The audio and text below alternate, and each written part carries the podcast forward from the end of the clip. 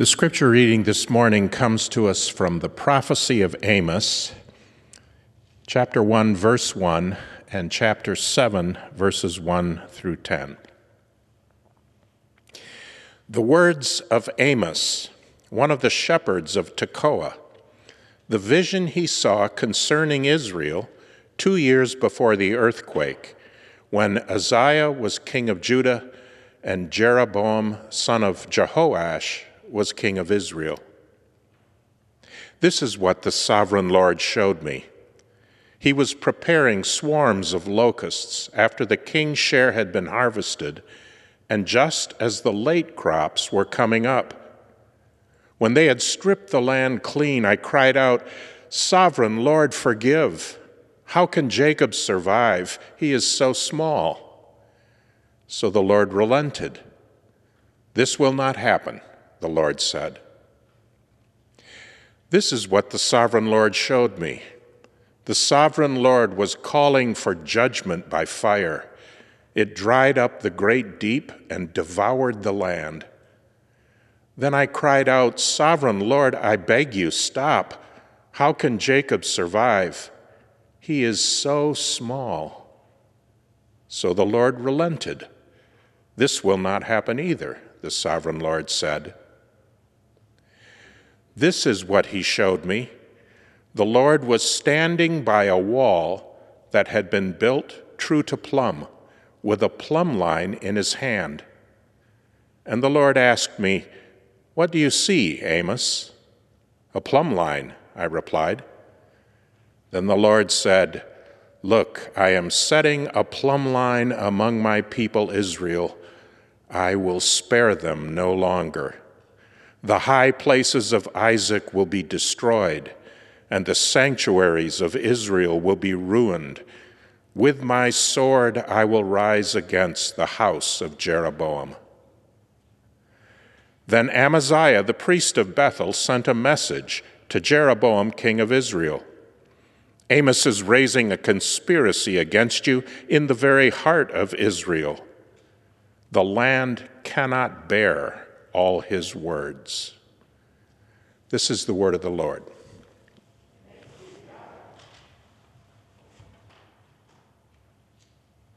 Thank you, Dave. Let's pray, shall we? Father, as we consider your word, we pray that you would pour out your spirit upon us and help us. Help us to listen to you. Help us to hear you and help me as I speak. And we pray in the name of Jesus. Amen. So, we're uh, starting a new series for Lent today called Let Justice Roll Down. You can see that. And it, of course, is a, a series in the book of Amos. That's right, the book of Amos, right? One of, the, one of the 12 minor prophets. But come on, you know Amos, don't you? Here he is. I mean, you know him, he's famous. Famous Amos. You know this guy well. Okay, it's not that Amos. Our Amos is not quite so famous. And in fact, uh, by those to whom he preached, he was considered more infamous, or pronounced correctly, infamous, which means being well known for something bad, right? Not well known for something good. But when you take a closer look, uh, we realized that it really wasn't about Amos. It wasn't that he had done something bad or, or had particularly bad qualities. It's, it's just that Amos was called by God to deliver a challenging and convicting message of truth to God's people who were failing miserably at their calling to be a community of justice in the world. And then Along with the truth telling, God asked Amos to deliver to the Israelites the promise of judgment upon their injustice and their spiritual waywardness. It wasn't a popular message then, as, as you heard in the, in the scripture. They wanted him to stop talking, to stop prophesying. It wasn't a popular message back then. And to be honest, it's not a popular message now. James Montgomery Boice preached a sermon on the same passage we read today, and that sermon starts with these lines. The book of Amos is one of the most readable, relevant, and moving portions of the Word of God. But in much of church history, until very recently, little or no attention has been paid to it. Why? It is because the book speaks powerfully against social injustices and religious formalism. And many who would otherwise read the book have been implicated in such sins and are condemned by it. Ouch. The church's neglect of Amos might be understandable if we lived in a world of little injustice, little poverty, and little misuse of wealth, or even if we lived in a world in which the conditions Amos speaks of were recognized, but were gradually being righted. But of course, we know that the world is full of injustice and poverty and the misuse of wealth. And it's not getting better. I mean, despite the humanists' most fervent hopes, there is no gradual social improvement over time. Human beings are sinful and broken, and all of creation was ravaged by the fall and is subject to decay, not improvement. And the messages of justice and mercy and worship in spirit and truth are just as relevant today as they were back then. In the church, and in our hearts, this Amos needs to become more famous. So we'll take a swing at that. Right? Here's where we're going in the series. Today, the prophet no one wanted, the kind of backstory on the situation Amos was confronting, and a little bit about the, the prophet himself. Next week, the foundation of justice, the, the theological cornerstones of biblical justice.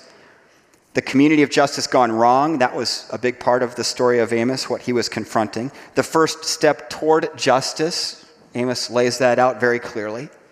The symptoms of injustice, he speaks directly to the community of faith about those. And the promise of justice, a future day when all things will be made right and will be as they are supposed to be. Now, to understand the message of Amos, we, we do need to understand some of the backstory and, and a little about Amos himself. And the first verse uh, helps us place the book of Amos on the timeline of history. Here it is again. The words of Amos, one of the shepherds of Tekoa, the vision he saw concerning Israel two years before the earthquake when Uzziah was king of Judah and Jeroboam, son of Jehoash, was king of Israel. So, so we know exactly what was going on in history at this time. It's a very specific uh, uh, piece of time that, that we can know things about. So, quick, quick Bible history review to, to get up to this point. Israel had three kings before Israel split into a divided kingdom. So, the, the, the kings of Israel, Saul, David, and Solomon, ruled over Israel as a whole. But of course, after Solomon died, the kingdom split in two. The northern kingdom retained the name Israel. The southern kingdom became known as Judah. And uh, Solomon's son Rehoboam became the first king of Judah. Jeroboam, the son of Nebat, became the king of the northern kingdom. That's a different Jeroboam than we read about today. That was Jeroboam the first. The Jeroboam we read about was Jeroboam second. He was the 13th king of that, that northern kingdom, and he ruled from 786 BC to 746 BC. So the reason this is important is this. After Solomon, when Israel was split into two kingdoms, here's what the map looked like. The northern kingdom became Israel, the southern Judah. You can see about how much territory was involved there. When this split happened, Israel was hemmed in on the south by Philistia, right on the Mediterranean Sea, Judah in the middle, and Moab there to the east of the Dead Sea. To the north was Syria, the perpetual enemy, headquarters of Damascus. And they were always pressing down on Israel, so much so that during the days of uh, Jeroboam II's grandfather and father, here's what the map looked like. Syria had pressed down so hard on Israel that Israel was this little postage stamp of a nation, with Syria having overtaken probably three quarters of their territory. So times were hard. it was, it was really tough during the days of Jeroboam's grandfather and, and father. But about 10 years before Jeroboam II became king, Assyria, capital of Nineveh, which is in northern Iraq, was a power at, at that time. They came down and conquered Syria, took over everything that Syria had formerly possessed. Then Assyria went into a time of decline, which left that territory north of Israel pretty wide open and unprotected. So when Jeroboam II became king, he launched a plan to get their land back. And he was successful. So successful that this is what it looked like after many years of his reign. The kingdom was actually a little bit larger than it was during Solomon's time. They had gained ground. They got all their old land back and gained ground. The point is this during Jeroboam II's reign, it was boom time economically. I mean, it was, it was a 40 year bull market like nobody had ever seen before. Massive expansion massive opportunity. They got all their old land back plus more. Here's what one historian wrote By this expansion, Jeroboam ushered in a period of materialistic pro- prosperity such as Israel had never known before. Wealth accumulated, leisure became possible. Most people said that God was evidently blessing the nation. Indeed, they had a state religion, to say this formally. The state religion was very popular, at least with the wealthy classes.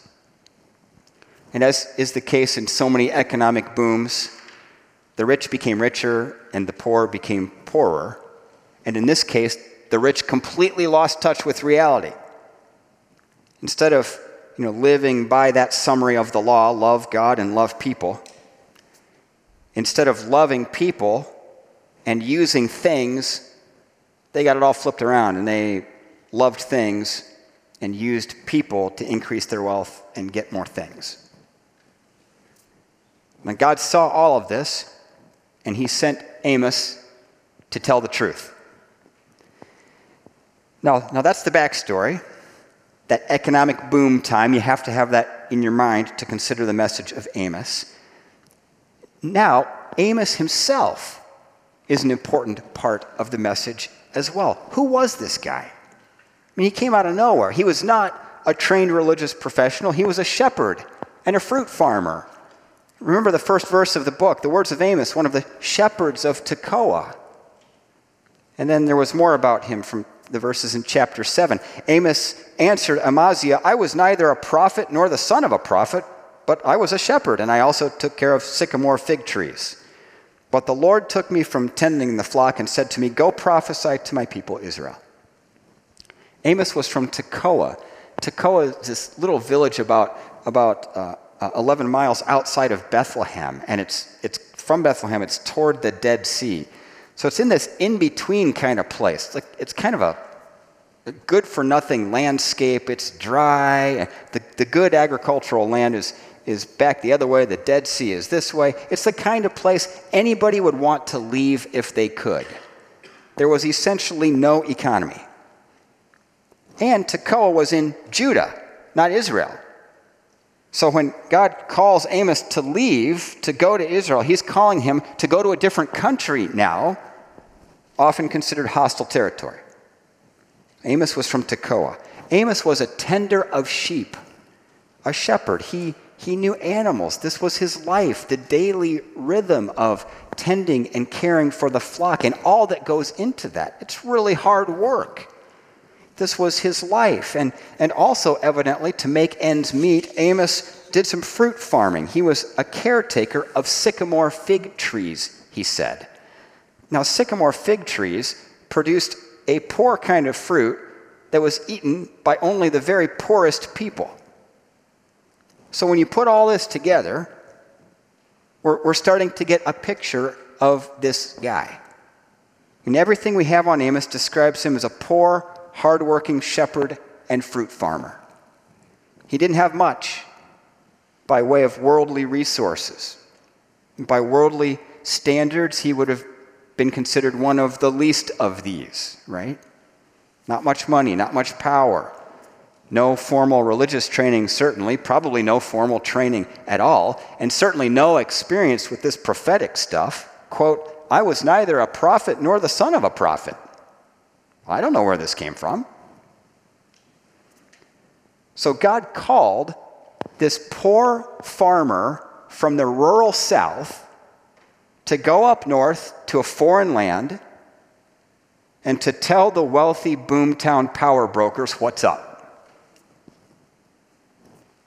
That's the scene. And the amazing thing is, he went. Can you imagine your way into that? I mean, a lot of this message is kind of backstory and setup for, for the remainder of the series, but even in getting our minds around you know, the history of it and, and the prophet himself, there are lessons for us. And I think the first lesson is the one I just mentioned. God called, and Amos went. I mean, one day he's going about his business, tending the flock, caring for fruit trees, and the next day he's packing his bags with what had to feel to him like a mission impossible. Like, there's no way this is going to work. I mean, that's amazing, isn't it? Put yourself in his shoes. The list of things he didn't have for the task to which God was calling him was long. And the list of reasons he shouldn't go was longer. But God called, and Amos went. You know, Amos was listening to God. He heard the Lord speak to him, calling him to go. And Amos did something about it. He went. By worldly standards, he might not have been much, but Amos was a man of faith, spiritual perceptiveness, courage, and principle. So, by heavenly standards, he's a person of great, great wealth. So, what is the Lord saying to us today? What, what's the Lord saying to you today? And, and what are you going to do about it?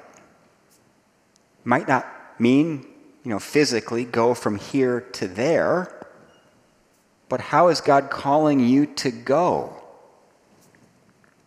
Is, is that finally sitting down to write that letter seeking reconciliation in a relationship that's been distant for some time?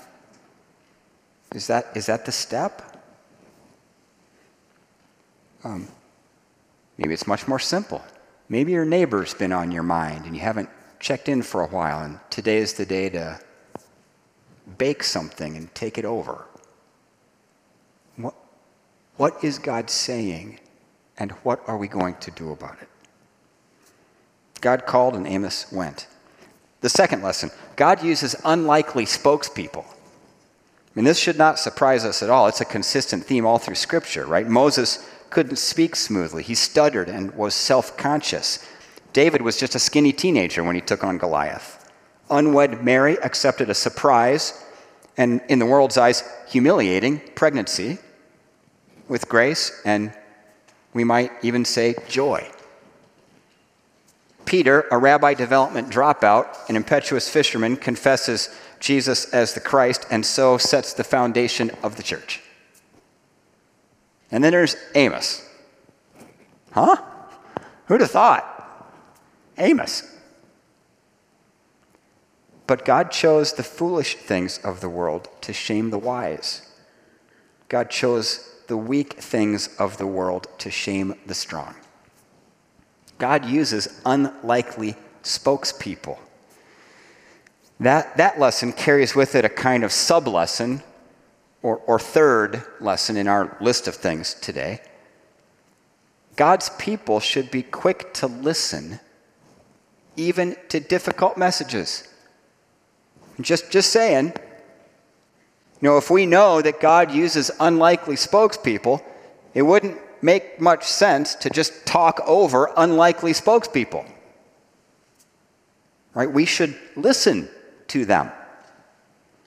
Amos delivered a difficult message that no one wanted, and he rather became the prophet no one wanted. But God sent him. Let's not forget that part. The Lord called him to go and to deliver the very message he delivered. We don't want to miss that. So we should be quick to listen even to difficult messages. The Bible speaks of this kind of posture. My dear brothers and sisters, take note of this. I love James, don't you? dear brothers and sisters, hey, get out your pen and paper and write this down. Take note of this.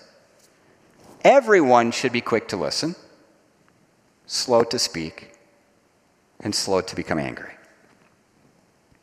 That's the relational posture of a Christ follower toward other people. You can have a strong position,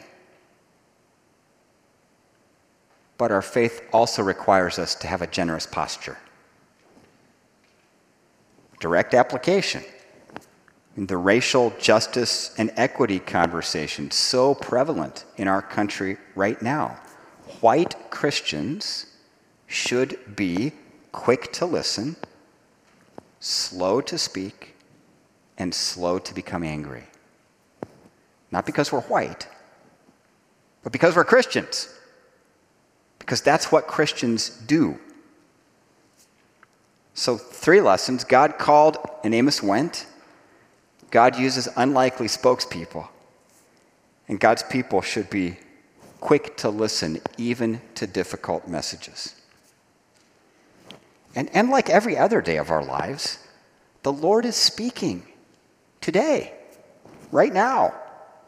And our job as followers of Jesus is to listen actively and to, to, to try to discern what God is saying to us, and then to align our lives to what we hear.